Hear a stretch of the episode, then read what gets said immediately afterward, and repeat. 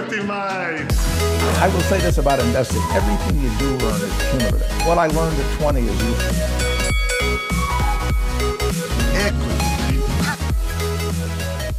Welcome to another episode of Equity Mates, a podcast that follows our journey of investing. We break down the world of investing from beginning to dividends so that you can hopefully make some returns. My name's Bryce, and as always, I'm joined by my equity buddy Ren. How's it going, bro? I'm very good, Bryce. I'm very excited for this episode. I've been getting a bit of hate in the Equity Mates community about saying I'm excited too much. From my dad, is actually leading the charge. But look, I am excited for this episode. We're speaking to a company that we've spoken to a few times before, but they've recently IPO'd. They're now a public company, and you know we've been talking a lot about IPOs hmm. here. So I think it's a good time to see what life in the public markets is like. That's right. It is an interesting process for a company to go from the private markets to the public. And uh, as you said, we've done a number of episodes recently exploring the process and interviewing a few CEOs who are about to or have gone through it. So we thought we'd continue with that and bring the guys from Plenti, formerly known as RateSetter. We've got Ben and Glenn. Welcome to the show. Thanks for having us. Thank you very much. So, uh, a little bit about Ben. Ben joined Plenti as co founder in May 2014 and April 2018 was appointed to his current position as Chief Commercial Officer, responsible for key commercial relationships and group legal and compliance. Ben has diverse experience in financial services and online strategy. He's well practiced in high growth digital ventures. Prior to joining Plenti, Ben was a principal at Boston Partners, providing advisory services in digital strategy, marketing, and online product development. Quite some experience there, Ben. Nice. It's straight from the prospectus. Well done. nice. Glenn joined Plenti as co founder as well and Chief Operating Officer in April 2014. Glenn has broad experience in building and advising disruptive finance platforms and has been involved in the retail lending industry since 2007. Prior to joining Plenti, Glenn was a principal at Boston Partners as well, providing advisory services in digital strategy, marketing, and online product development. So, Glenn, again, a lot of experience there. It's basically the same bio, really. yeah, I'm, I'm Just say it, like, we, say it, on. say it A once. and tip to say, readers, Boston Partners was Ben and Glenn. So we're going to unpack a little bit about yourselves in a minute, and also everything that is happening at Plenti, the brand change, the the capped rates, the IPO. A lot to go through, particularly some questions from our audience as well. But before we do, we'll kick off with our overrated, underrated game. Yeah, so we do like to start with a bit of a game to throw out a few themes or indexes that we may not otherwise touch on and uh, get your thoughts on whether they're overrated or underrated at the moment. Given there's two of you, we might just go one for one. So, Ben, we'll start with you. Overrated or underrated the ASX 200 index? Probably underrated, I think, actually. Australia's a pretty lucky country in terms of the way it's dealing with COVID, the amount of money the federal government is prepared to throw at the problem. And whilst obviously it tracks international indices, you- you'd think that Australia's got to see itself as relatively well positioned compared to everywhere else in the world. So, you know, I think the ASX 200 and the all the stocks not in the 200 but hope to be one day should should all go up. So, uh, yeah, I was going to say underrated and even more underrated if Plenti Absolutely. makes it in the ASX 200 one day. totally. yep. So Glenn, overrated, underrated, the Nasdaq 100. I would say underrated as well. I think the general trajectory of capital is, is really towards really big networks. And no, the NASDAQ is significantly overweight very, very large network based companies. And you can only really see increasing returns to scale as they're there. So, if anything, yeah, really underrated. No financials though, so I think they're missing a trick on that.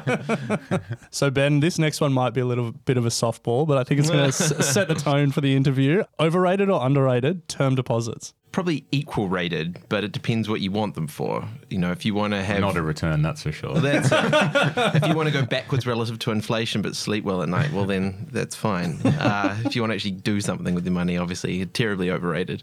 Going backwards relative to inflation, I think, is a very popular investing goal. So, Yeah, absolutely. Glenn, overrated or underrated the Australian residential property market? I would say underrated. Similar rationale to what Ben had for the ASX 200 being the relative position of Australia compared with the rest of the world. Though there is some nuance here because really there's a two-track residential property market in Australia, right? There's there's kind of Sydney and Melbourne. There's kind of everything else. Yeah. So maybe if I could be, uh, add a caveat, Sydney and Melbourne underrated. Those markets are really competing more and more with, with large, really attractive international lifestyle Hmm. cities, right? Tokyo's and London's of this world, not directly analogous, but they're more similar to that than they are Goulburn, right? So then the, re- What do you regional regional a- area is probably a little bit overrated. Sorry, long answer. I think Goulburn's doing really well. Newcastle's where it's at. yeah, that's right. I may or may not be conflict on. You know. So, Ben, to round out this game, last question overrated or underrated Bitcoin? Overrated. Okay, and why is that? I think if someone had figured out what problem it solved, they would have figured it out by now. And I don't know that they have. this, this is one. This is one on which we violently agree, which is very good. It's neither a very good currency. It's terrible payments infrastructure. It's slow and expensive. And as for the claim that it's an uncorrelated asset during the meltdown in March and April, all I saw was a very heavy correlation with what was happening everywhere else. So the claim that somehow digital gold didn't really stand up either. So we always like to get uh, the story of your first investments to kick off the interview. So perhaps uh, Glenn, we'll start with you. Are you able to share the story of your first investment? Yeah, I actually had to rack my brain for this one. It turns out my first investment was buying a cow. At a, um, which is there's some deep irony in that, and that I'm now a vegetarian. But uh, no, so a I- cow? Yeah, you didn't know this. No. So I went to a stock auction with my grandfather because he was a, a beef and sheep farmer in New Zealand, and yeah, his idea of getting me into farming was to basically float me the money to buy a cow. Now, I, in retrospect, it's probably a pretty artificial exercise because bought the cow. I saw the cow a couple of times. I got a steak dividend, I guess. and then one day he gave me twenty dollars and said that that was the amount that I got for selling the cow. But um, yeah, I don't know how true it was. That's very good.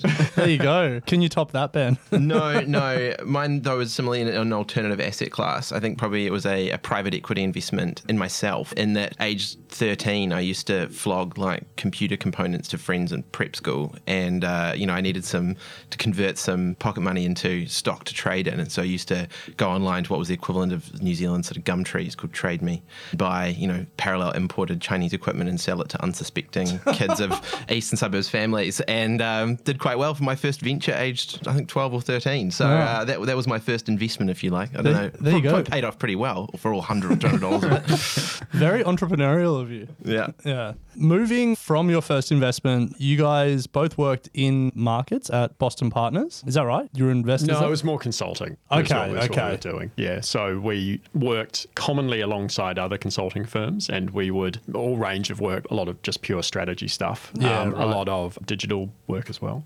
Is that where you guys met? No, we've, it we've actually known each other for a remarkably long time. There's a photo of us from a very long time ago when we were both still at school, which is impressive. Yeah, yeah. We went to school in completely different parts of the country. and ran into each other. Yeah. yeah. But we actually we knew each other a little bit through university, and actually the story of our I guess both interest in financial services and sort of real working life together came almost exactly 16 years ago. Is that right? No, that can't be right. 2014. Where are we now? So no, no, 2007, 2007, that's what it is. So November 14, 2007 was when Glenn and I first founded a business in Auckland in New Zealand. It was called Nex and it was a peer-to-peer lending business and we were two 23-year-old founders, 22, something like that. I was 21. Yeah, it was insane. we were very young.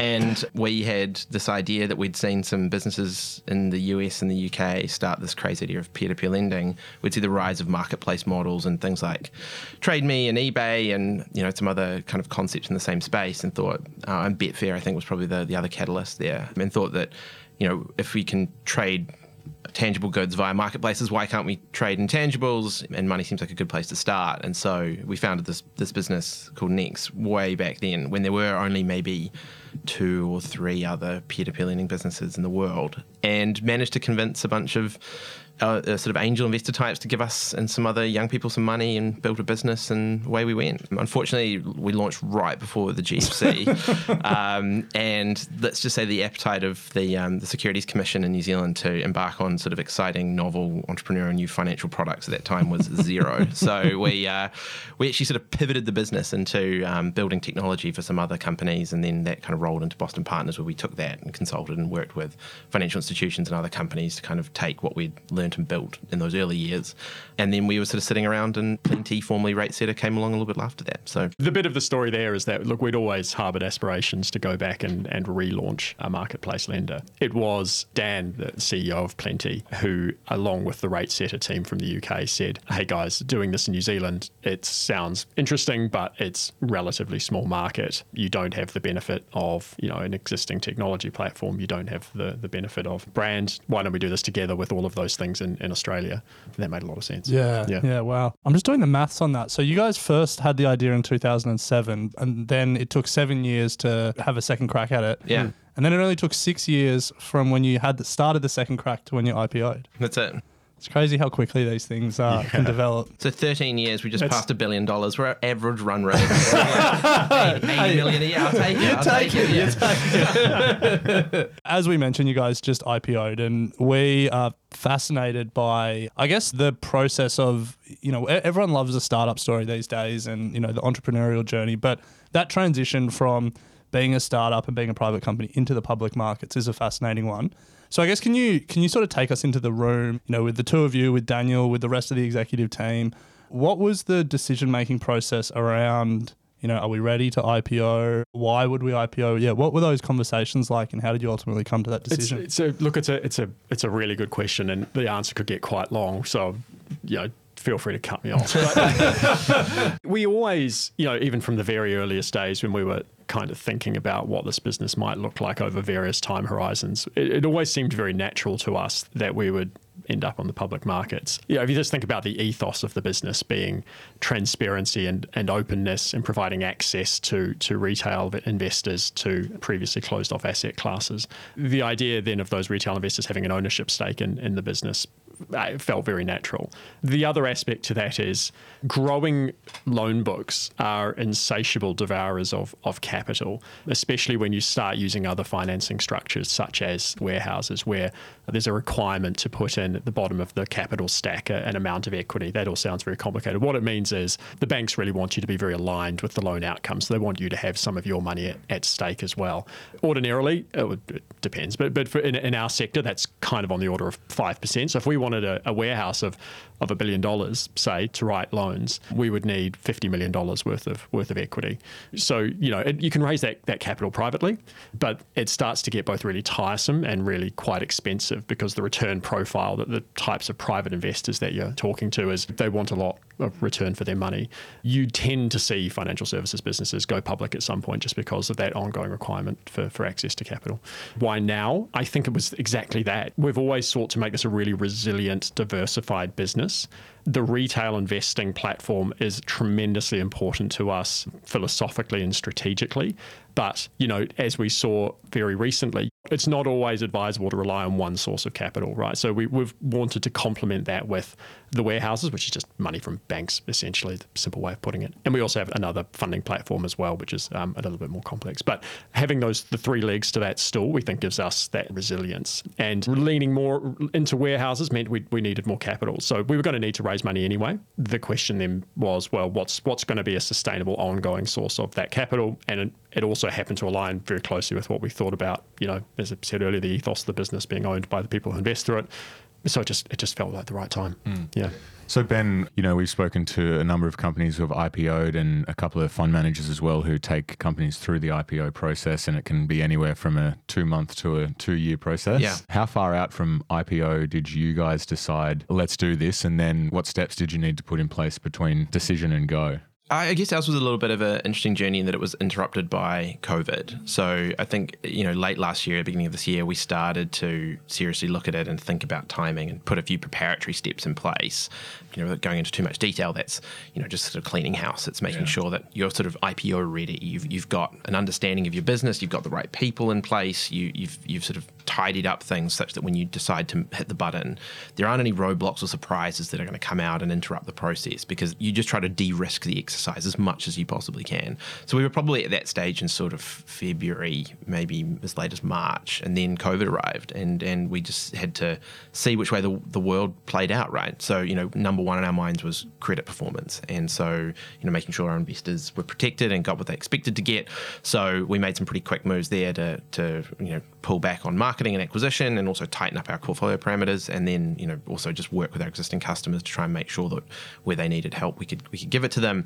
So that was number one priority. And then it was you know figuring out what the world was going to look like in one month three months six months whatever. And i think we were lucky in that australia grabbed things by the horns and kind of mm. Uh, stabilize things for a little while. We had to still wait to see what a few cycles of JobKeeper and all those types of things looked like for our credit book. It was good that because we had lent to really prime customers, because we were very early in sort of engaging and, and sort of steadying the business, we were in a, a really good position to be able to, when we saw an opportunity to IPO and we saw maybe the market opening back up, we, we wanted to be one of the first, if not the first. So when we actually saw the window of opportunity, which we expected to kind of come in September, you know, this was probably about June, I would have guessed, maybe early July.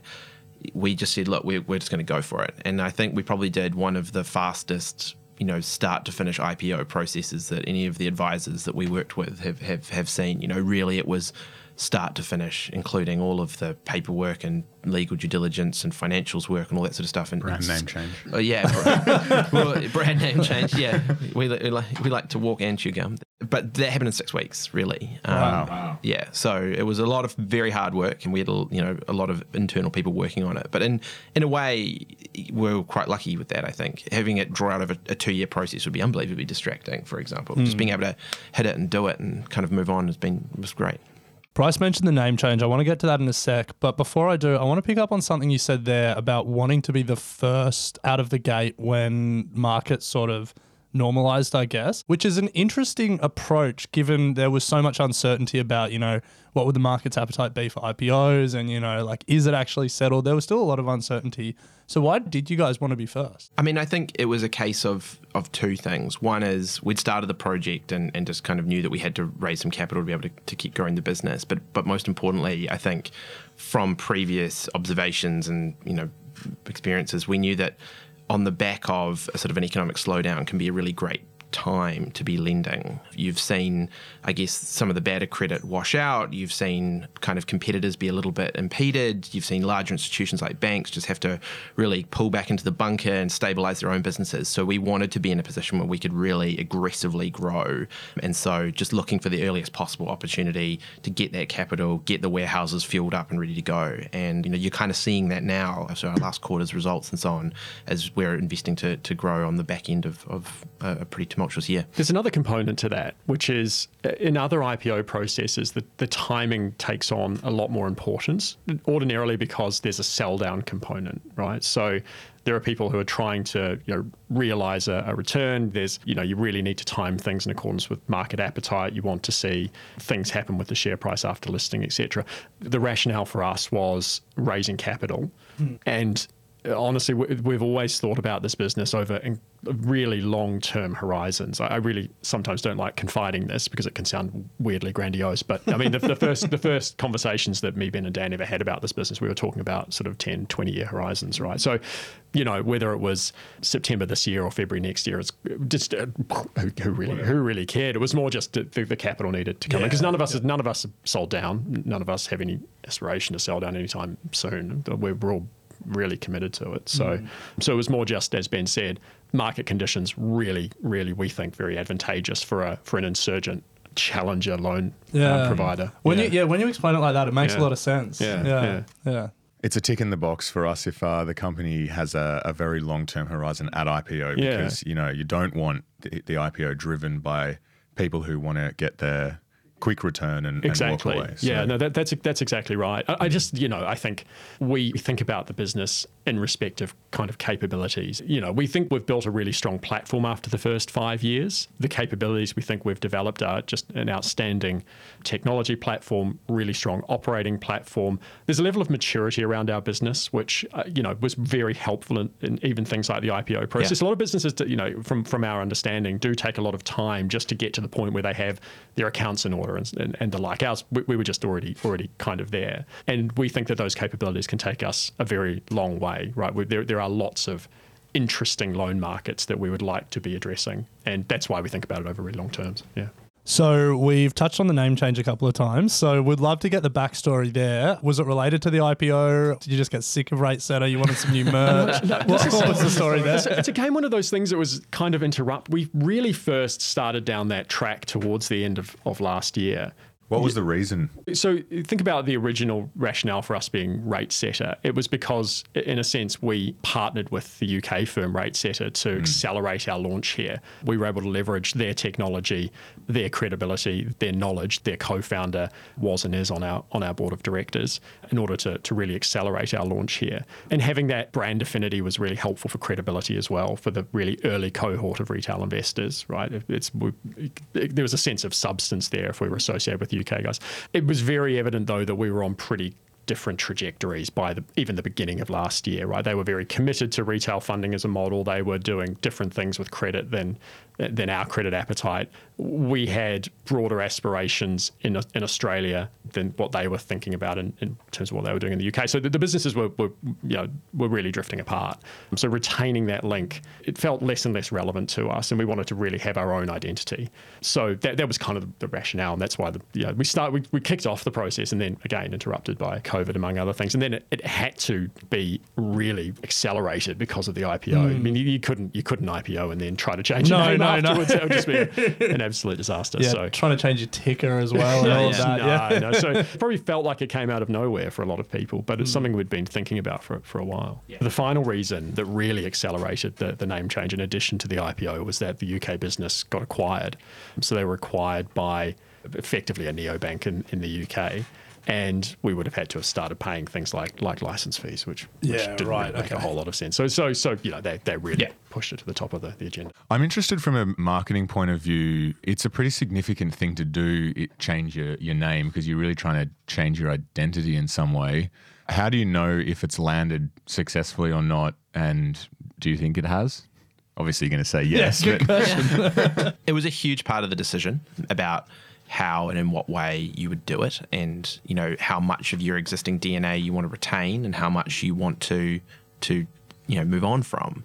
I guess we were aided in a, in a couple of ways. One is the relationships that we have with our partners our brokers our installers and even our you know our investor customers is quite close. They they interact with us a lot. So we have a lot of opportunities to kind of tell the new story and give them the new brand, and, and, and that actually worked relatively seamlessly. There, there probably was a little bit of a loss of, of sort of broader brand awareness that people had that they didn't know who Plenti was, but we, we did invest a little bit of, of time and energy in, in make, trying to communicate to those people. But I think more fundamentally, it was about actually working to find a really good name. And we worked with an amazing agency who've done really cool things like Airbnb and Deliveroo and all kinds of other amazing companies. And they worked really hard and thought quite deeply about what a name was that was at very least a great platform to build a big significant consumer brand in Australia that could really be given life um, across all of our aspirations, not just marketplace lending and consumer lending, but beyond and and they recognize that ambition. And so we've sort of only done the first part which is to rename ourselves and kind of give a little flavor of you know what the brand direction might be. But we're actually looking forward to doing a lot more there and making ourselves a much more visible part of the Australian consumer finance landscape. Um, so we don't think we're going to go backwards. And in fact that was a great point to stop reflect on what the brand meant and who you were, and then kind of build a brand afresh from that point forward. I mean, in a weird way, I wish other companies could have the opportunity to kind of stop and rebuild themselves in that way uh, as well. It was very refreshing. What's interesting about that is, in a way, we did the rebrand on easy mode, right? We didn't really have much by way of brand marketing. We really don't have much by way of kind of broader brand recognition. There is really strong recognition in very defined niches. But contrast us with having to do it if you had hundreds of thousands of customers, for hmm. example, and, and if brand marketing was something you relied very heavily on, and it would have been a very, very different proposition. And you know, to be precise about this, you think about most of where we get it, most of our borrowers, I'd be really surprised if most of our borrowers had, had ever heard the name RateSetter before they before they borrowed with us, hmm. just because the way we were acquiring was either di- direct acquisition, so people would find us via digital aggregators or search, or the broker channel, where the broker is saying, "Hey, you might not have heard of these people before, but they're really hmm. good, and there's a you know credibility proxy there." So, so and obviously, you know, and obviously, equity mates as Yeah. well. yeah, obviously, obviously a good as well. Yeah, yeah, yeah. That's it. Yeah, so yeah, it was yeah, comparatively, we had a really good platform to do it from. Yeah. Yeah. So you've gone with one of the, I guess, uh, tech tropes when it comes to names, which is the ending in the I. Yep. Similar tech tropes are dropping a vowel or two or ending in an R. Is it plenty.io? So I was really, really anti going too far down the, the yeah, the like tech trope type, add a Z in there for no reason, drop, a, drop a vowel. And then it was explained to me some of the reasons why you might do it. And it's not just so that you're kind of cool and trendy, because I'm I'm not. It's more that, you know, if you're wanting to try and find a domain name.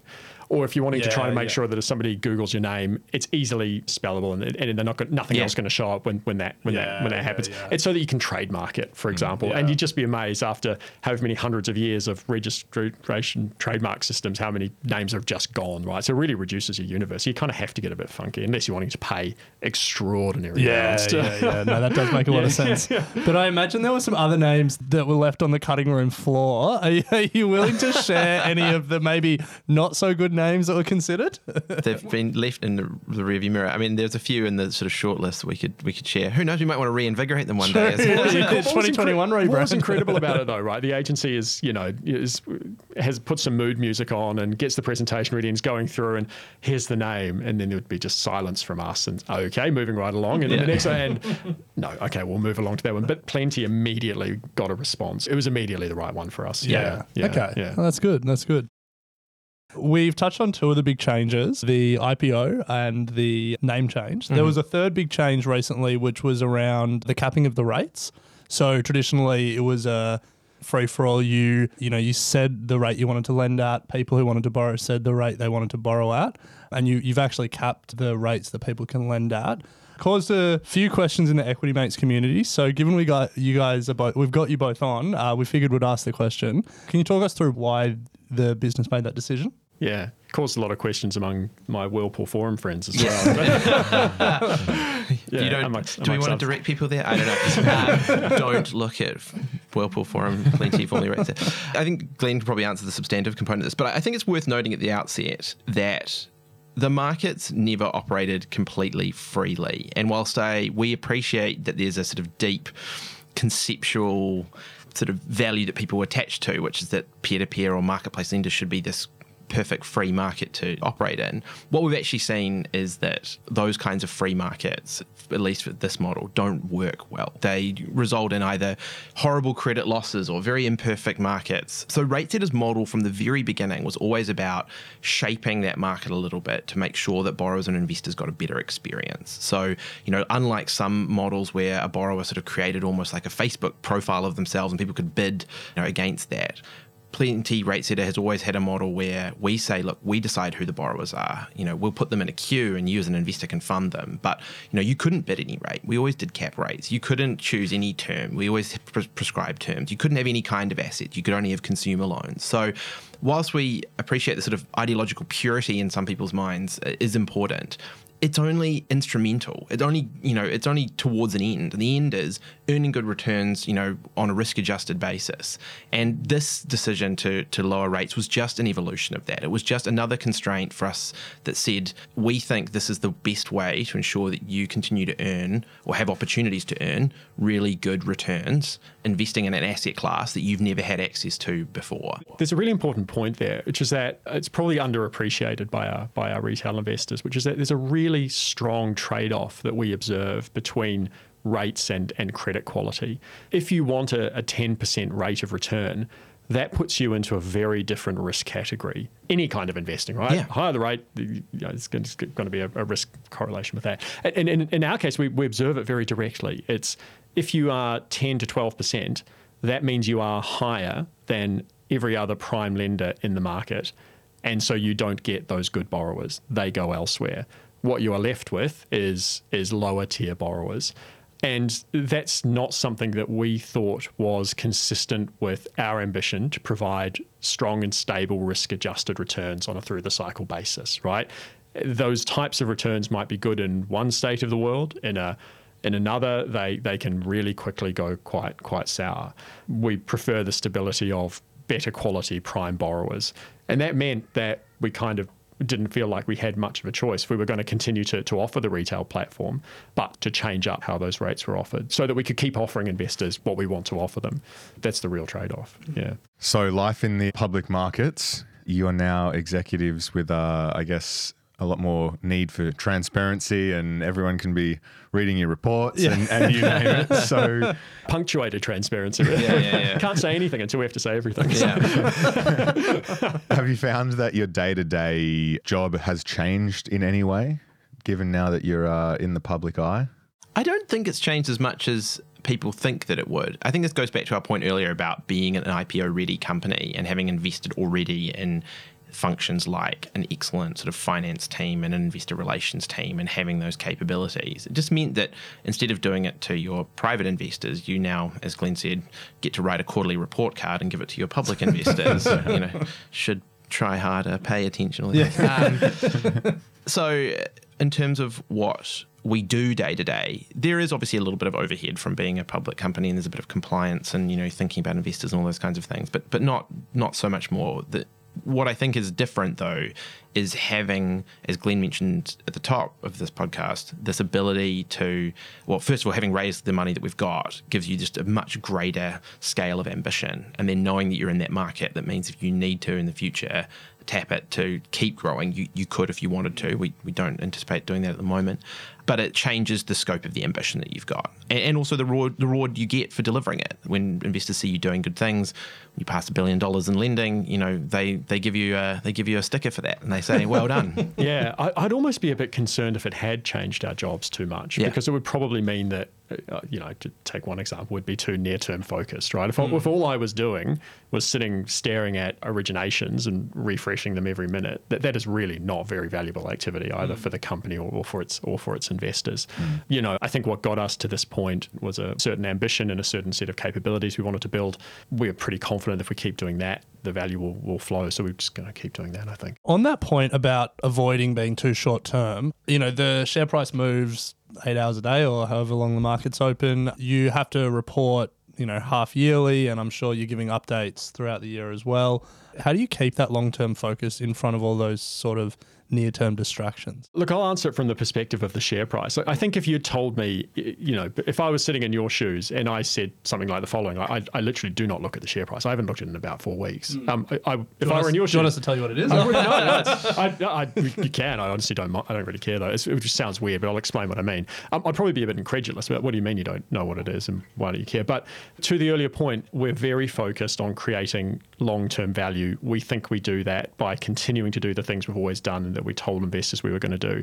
The share price is going to do what the share price does from from day to day. And if we become too reactive to, to whatever the share price is doing on any given day, we could lose sight of the long-term ambition that we have and the way we think we're going to achieve that. And that, that sounds really weird and fluffy and meta- metaphorical no, I and the like, think- but Yeah, I think the more that we do this podcast and we speak to people, that that long term focus is Yeah. is the number one thing. And one of my favorite books or business books, investing books, is The Outsiders, which covers eight CEOs that just had unbelievable rate of returns. And it was the same thing, you know.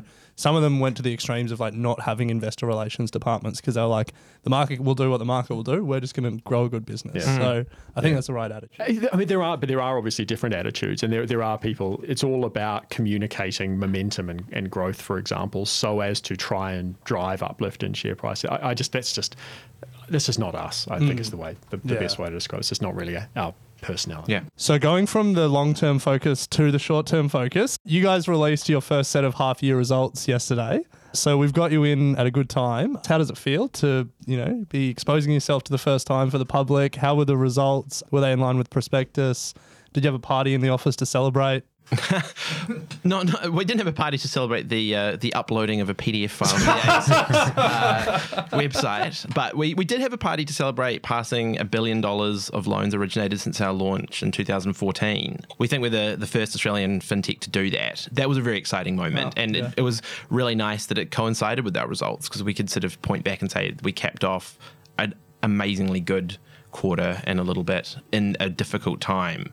You know, it was four straight months of record originations. It was a 33% uplift in originations from the first, you know, from the prior comparable period. despite Yeah, COVID. despite COVID, Yeah. it was a beat on all of the prospectus, you know, indicators that that we were focused on: revenue, you know, loan portfolio, uh, The net- arrears net and credit loss- net performance, and net losses. It was.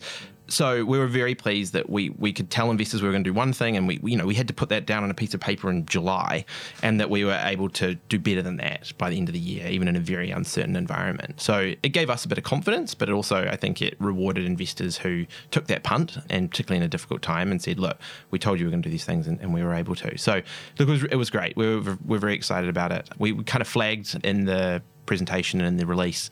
Also, I guess the outlook for, or some aspects of the outlook for the for the next six months, twelve months, and it was nice to be able to talk publicly about some of those things, about how we're going to evolve our existing products and, and deepen those. We're going to look to you know tap some new pools of capital which will give us a funding cost advantage and, and more scale you know potentially move into interesting new areas like commercial lending for automotive products which is a huge industry in australia and one that we haven't addressed previously but is a, a, a, just an area that's ripe for the kind of low cost high efficiency product that that we offer and you know with a lot of incumbents who haven't made the investment in technology and those are exactly the kind of markets that we really look at carefully and say you know when we build as Glenn said this incredible technology capability the slick you know operational base then we can go into those kind of markets and and, and keep growing really really strongly you know you know 50 100% year on year growth that we've had you know on previous years going going Not, back not that that's a forward-looking statement. So on, on that comment around, you know, providing an outlook to the market on, you know, some of the things you expect to see over the next 12 months, I'm, I'm always interested in companies, one, that they choose to do that. And I know there's a lot of pressure from investors to do it, but two, how companies are managing that with COVID. And, you know, especially in, in the business you guys are in with, you know, the uncertainty around the economic recovery, the uncertainty around will JobKeeper remain or, you know, what, what's going to be put in its place if we have another lockdown. I imagine there's a heap of uncertainty in terms of mm. what the next 12 months looks like. So, how do you think about that and navigate that? No, it's a, it's a good question. I think just because of the relative maturity of our company, there isn't the same requirement to do things like provide forecasts, like actual financial forecasts, next quarter, six months, financial year. This is what we expect revenue, costs, etc. to be. There would be more risk in us in us doing that, just because you know we're relatively smaller, so we are buffeted more by by changes as they emerge. So rather than provide forecasts, I, what we try to do is just provide some color, right? What the contours of where we expect to go in the next half. So to that end, you know, we said, for example, in light of what Ben said about new product developments, we're going to continue to invest very heavily in technology and people. You may see that fall through to the cost line in the mm. in the next half. For example, is what we said. Right. What we also said is, you know, in, in each of the, the, the, the primary loan verticals we operate in, here's what we expect to be doing to, to maintain really strong growth. But we didn't provide any forecasts. I think it'll be some time before we before there's the the, the regularity to our business that will allow us to do that. Hmm. Hmm. So, are there any sort of new verticals in terms of future growth that you're you're looking to tap into, or you think are pretty interesting that you're able to share? I guess without blowing your business plans, but um, I mean, really, just the ones that are in the presentation at this stage, which is um, we've sort of flagged that com- commercial products and automotive is an interesting area to us. But that's not to say that's not the only ones we're thinking about and looking at pretty closely. They're, they're obvious adjacencies, Yeah. right? So what, what's great about our business is that our technology and operating platform lets us spin up new products and businesses really quickly. Like when we made the decision to enter into renewable energy lending, it was a matter of months from the original concept to actually having a, a product in market, which is which is remarkably quick. And there are some obvious adjacencies. So so commercial auto sounds like it's a wildly different market. It's really not. Actually, in many cases, you're lending to exactly the same people. Like, but it's just that they use the vehicle predominantly for a commercial purpose, and so it's a slightly different application process, which we don't currently facilitate. Beyond that, yeah, we can't provide too much guidance. But what I always like to say is the aspiration that got us to where we are now was always about providing better value and better experiences and to disrupt large loan markets. I think you should expect to see us continue doing that. You know, the way I increasingly like to say, uh, to think about and to, to communicate it is we're pretty committed to the non bank model. So we'll remain a non bank, but we want to do more of the things that a bank does, but we want to do them better, is the way to Yeah. Okay. That's cool. We're obviously in a very low interest rate environment and probably are going to be for a long time. Has that affected you guys at all? Has that affected, you know, the, the investors, I guess, or the borrowers that are coming through? And, you know, I, I imagine there's uh, even though your capping rates are 6.5% interest rate for an investor compared to what they can get in a term deposit or in a savings account is keeping people coming through the door. That's exactly it. I mean, you know, whilst the RBA gave a you know nice cut to bank accounts and term deposits on Melbourne Cup Day, you know, we didn't. So on a you know just relative to cash basis, everyone's returns went up. That's, Um, a, it's a really interesting way of thinking about it, which is, um, you know, uh, there's a, uh, to, to your earlier point, a lot of consternation around us capping or reducing the rate cap. There was already a rate cap. If you think about the margin between, say, what an online saver term deposit rate was two to three years ago was more than the 3 to 3.5% range. We were paying our investors in the 8 to 8.5% range. So the margin over that relatively risk free investment was about 5%. Now, those online saver rates are sort of 1 to 1.5%, and we're offering 6 to 6.5%, right? So, so you're actually the doing well margin. if you're getting the 1.5%. margin, yeah, yeah, yeah, yeah. What You're bank are you with? Uh, yeah, yeah, yeah. So, the, so, so the margin, the, the margin over that risk-free rate hasn't really changed. So, I think I, I'd prefer that that's the way that people thought about it. And in fact, in that time, we've become you know, substantially more sophisticated in our risk modeling and our discrimination between good and bad borrowers and our collection capabilities, all those things that de-risk the returns. So it's a really strong risk-adjusted return, arguably stronger than where it was even two or three years ago, even though the nominal headline rate has come down. Hmm. Yeah, yeah. I think it might be worth just quickly expanding on that for a second. So, you know, we're talking about risk adjusted returns and risk free rates. And, you know, there's a number of different investment choices that people have, everything from, you know, government sponsored, you know, savings accounts all the way through to, you know, options and warrants and the most risky of the mm. risk, you know, equity and investments and stuff like that. How do you guys, where do you guys see yourselves on the risk curve and what are some of the things that you guys do to protect, you know, because we're, we're talking about, you know, I, I wouldn't want to lend my money to Bryce over a peer to peer lending platform. So how do you protect me from Bryce's profligate spending and bad gambling habits? Um, There's a few ways. So the first way is that we have very good scoring models. If Bryce were to apply with us, we take a very close look at, for example, his transaction account, and we have a look at the activity there, and we'd see Jeez, his. you wouldn't want to look Well, at we'd that. see his, we'd see his prof- profligate gambling habit, and it would, and that would put him into a different risk category. And associated with that different risk category is a different price, right? So, so this is one of the things we were first to introduce into the Australian market is very granular risk-based pricing. Relatively riskier borrowers pay more for their loan, and what we do to protect our retail investors is we take that additional charge to borrowers and we put it in a trust. And that trust is called the provision fund. And if any of the investors who funded Bryce's loan or, or anyone else's anyone else's loan should default or miss a payment, the provision fund can compensate them for that for that loss. So one of the most important questions that I hope our investors ask about us and our platform is are we provisioning enough for loss? In their estimation? And secondly, what is the balance of that provision fund and how, you know, what is its sufficiency to be able to cover future loss? And we provide all that information on the website. We hope that people take a take a close look at it and make their own make their own mind up. But just for you know, indi- indicatively, at the moment, it's about 1.6 times coverage. That is to say, of the, the losses that we expect from the loans that we've originated on that retail lending platform, there's about 1.6 times coverage in the in the provision fund, or money's owing to the provision fund to, to cover that loss. Yeah. Nice. Ben, to close out before we uh, jump into some final three questions, given COVID's come through and there's a lot of fiscal stimulus coming through the government, you know, JobKeeper and, and the like, how has COVID changed the, the broader consumer lending market, if at all? Yeah, it's an interesting question to look at. I think it's probably marked by, by two things. One is, as you mentioned, there's been a, a huge amount of government stimulus uh, or, or more money available to, to the economy, whether that's by way of, sort of welfare payments or JobKeeper or you know early uh, access to your superannuation. So I think one of the, the most significant things we've seen has been just an absolute focus by consumers and households on paying down debt. So we have seen a, a significant, you know, increase in what we call prepayment rates or early repayment rates, people paying ahead of schedule on their loans. Just realizing that perhaps in December and January last year or this year, uh, they you know perhaps at the upper limits of their of their household balance sheet, and they wanted to in slightly scarier times when employment is more uncertain and you know what's going to happen next is not known. They wanted to put themselves on a more firmer firmer footing. So from a credit perspective, that's great because obviously we have capital returned back to us from loans that are out there earlier than expected. That reduces the possibility and impact of, of future losses, but it also gives us a bit more firepower to go out there and, and lend to those people who who are credit worthy. what was extraordinary about this recession is that our arrears rates actually for a period declined year on year. They're now just back to sort of flat year on year. The prepayments, the deleveraging was was another surprise. This the mm. extent to which we saw people paying down debt. And loss rates actually you know, very, very stable and well below. You know, if we, if we, we have a lot of modelling that, that seeks to try and stress what our loss rates might look like if, for example, unemployment were to, to reach, you know, 7, 8, 9, 10%, right? There, there are well trodden models for these things.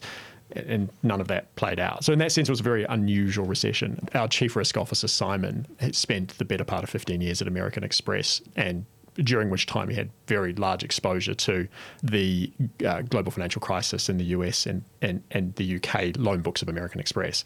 So he knows what one of these crises kind of can can look like, and he was just sitting back thinking, "This is nothing like what I've seen before." And just and it's just the the answer is fiscal stimulus just just kept things ticking over. I'll add one more thing to that, I think, which people didn't haven't appreciated enough, which is that uh, in this in this environment, both because of sort of broadcasting from the central government and actions by financiers, the hardship regime in, in Australia has given households a little moment to pause and figure out what is actually happening to them. And the fact that financiers have given people opportunities to either make reduced payments or put payments on pause, let people organise their sort of financial affairs, has led to a much more orderly progression, I guess, out of the recession. We didn't have very many people on hardship. In fact, we had unbelievably low rates of financial hardship relative to some of our industry peers.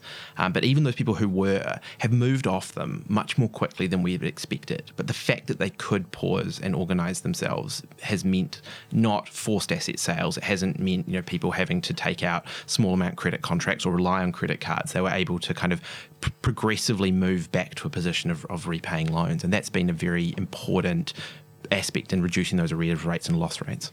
I'm very mindful of the time, but I've got to ask this given we're an Australian investing podcast in 2020. Buy now, pay later has obviously exploded. Have you guys seen an effect on that in terms of borrowing and who's borrowing and stuff like that? Not something that, that we really observe. I think the impact is probably much more pronounced on on, on credit card portfolios. You'd, you'd think just because the, the average transaction size for, for true sort of buy now pay later. I'm not talking about you know something like where there's a ten thousand dollar credit limit, for example, and it's and, and the pay down period is, is many years.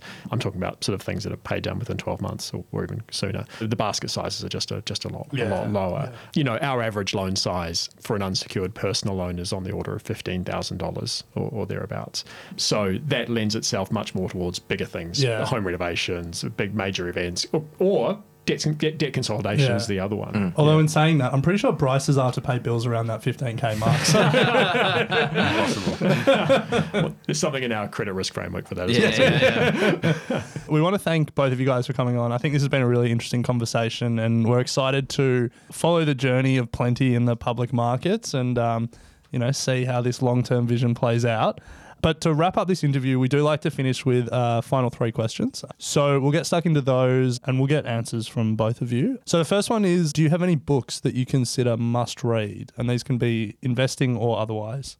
probably the hard thing about hard things is uh, one of the most influential books I've probably read, read and more, most closely aligns with my experience in growing growing a business. It's a book by Ben Horowitz, who's now a well-known venture capitalist, but has and probably an obvious answer. I, I'll see if I can predict Glenn's next one. Well, I was actually going to, I was actually going to say the hard thing about hard things. So no, I had to think very quickly on my feet. No, no, the, the other one for me is Zero to One. Yeah. Um, by by Peter Yeah, Thiel. okay.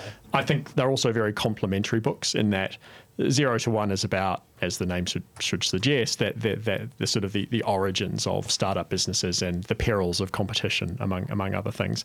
And then the hard thing about hard things is these things are never linear. It's never a straight line. There are always curveballs constantly. And the thing that really defines good companies is their resilience and how they respond to how they respond to those things. You can't expect that none of them are ever going to happen. Hmm. Yeah, yeah. The second question is What's your go to source for investing in financial information? I've got a, a couple of answers. So if it's just sort of the day-to-day current affairs and a bit of analysis type stuff, it's the, the FT. If it's the I really want to have a, a real deep dive into something quite esoteric and I've never really sure what it's going to be. It's it's Matt Levine's Oh, um, Matt, it. Matt Levine's column in, in, in Bloomberg View, which is absolutely outstanding. I yeah, I really like Tracy Alloway as well, who's a Bloomberg podcaster and writer, very similar kind of outlook on the world. So yeah, but Matt Levine, if you're not reading it, you should be. Okay, nice one, nice one. And then the final question: If you think back, uh, you know, to your younger selves, uh, maybe when you were in New Zealand in 2007, first having a crack at peer-to-peer lending, what advice would you have for your younger self? It's not, it's not that we don't have answers. We're trying to very quickly sift through the, the hundreds of things that I've been trying to tell my younger self. Um, So if I was telling myself or talking to myself years ago when I was first starting out, it would be that the fact that it takes longer than you think, it doesn't mean that it's not actually going in the right direction. It's just these things take a hell of a lot longer than people tell you that they they do. And I think one of the interesting aspects of this was when we started the IPO process, we looked at a number of businesses about how long they had been in existence, big, big Australian businesses before they IPO'd. And this perception that companies like need to IPO quickly if they're to be successful just isn't true. You look at Seek, you look at Carsales, big Australian brand names. Some of them took, I think, 10 years in the case of, of Carsales, or seven years before mm. they were able to IPO.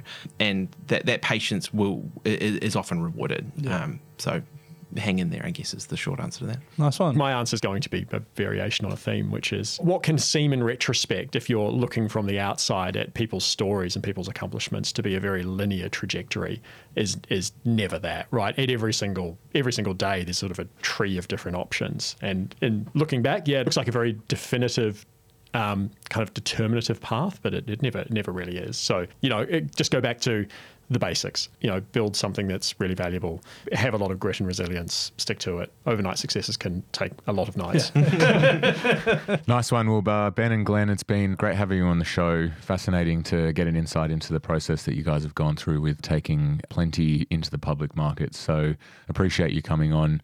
For the Equity Mates audience, if you do want to check out thing that uh, Plenti has to offer, it's plenti.com.au, and you can sign up there for both investing and if you if you need to borrow as well, there's plenty of information there. So head over there, check out the brand name change, and uh, we look f- look forward to seeing how you guys go over the next well 10, 20 years. Thank you very Thanks, much. Thanks, guys. Thanks for listening to Equity Mates Investing Podcast, a production of Equity Mates Media. Please remember that everything you hear in Equity Mates Investing Podcast is general advice only.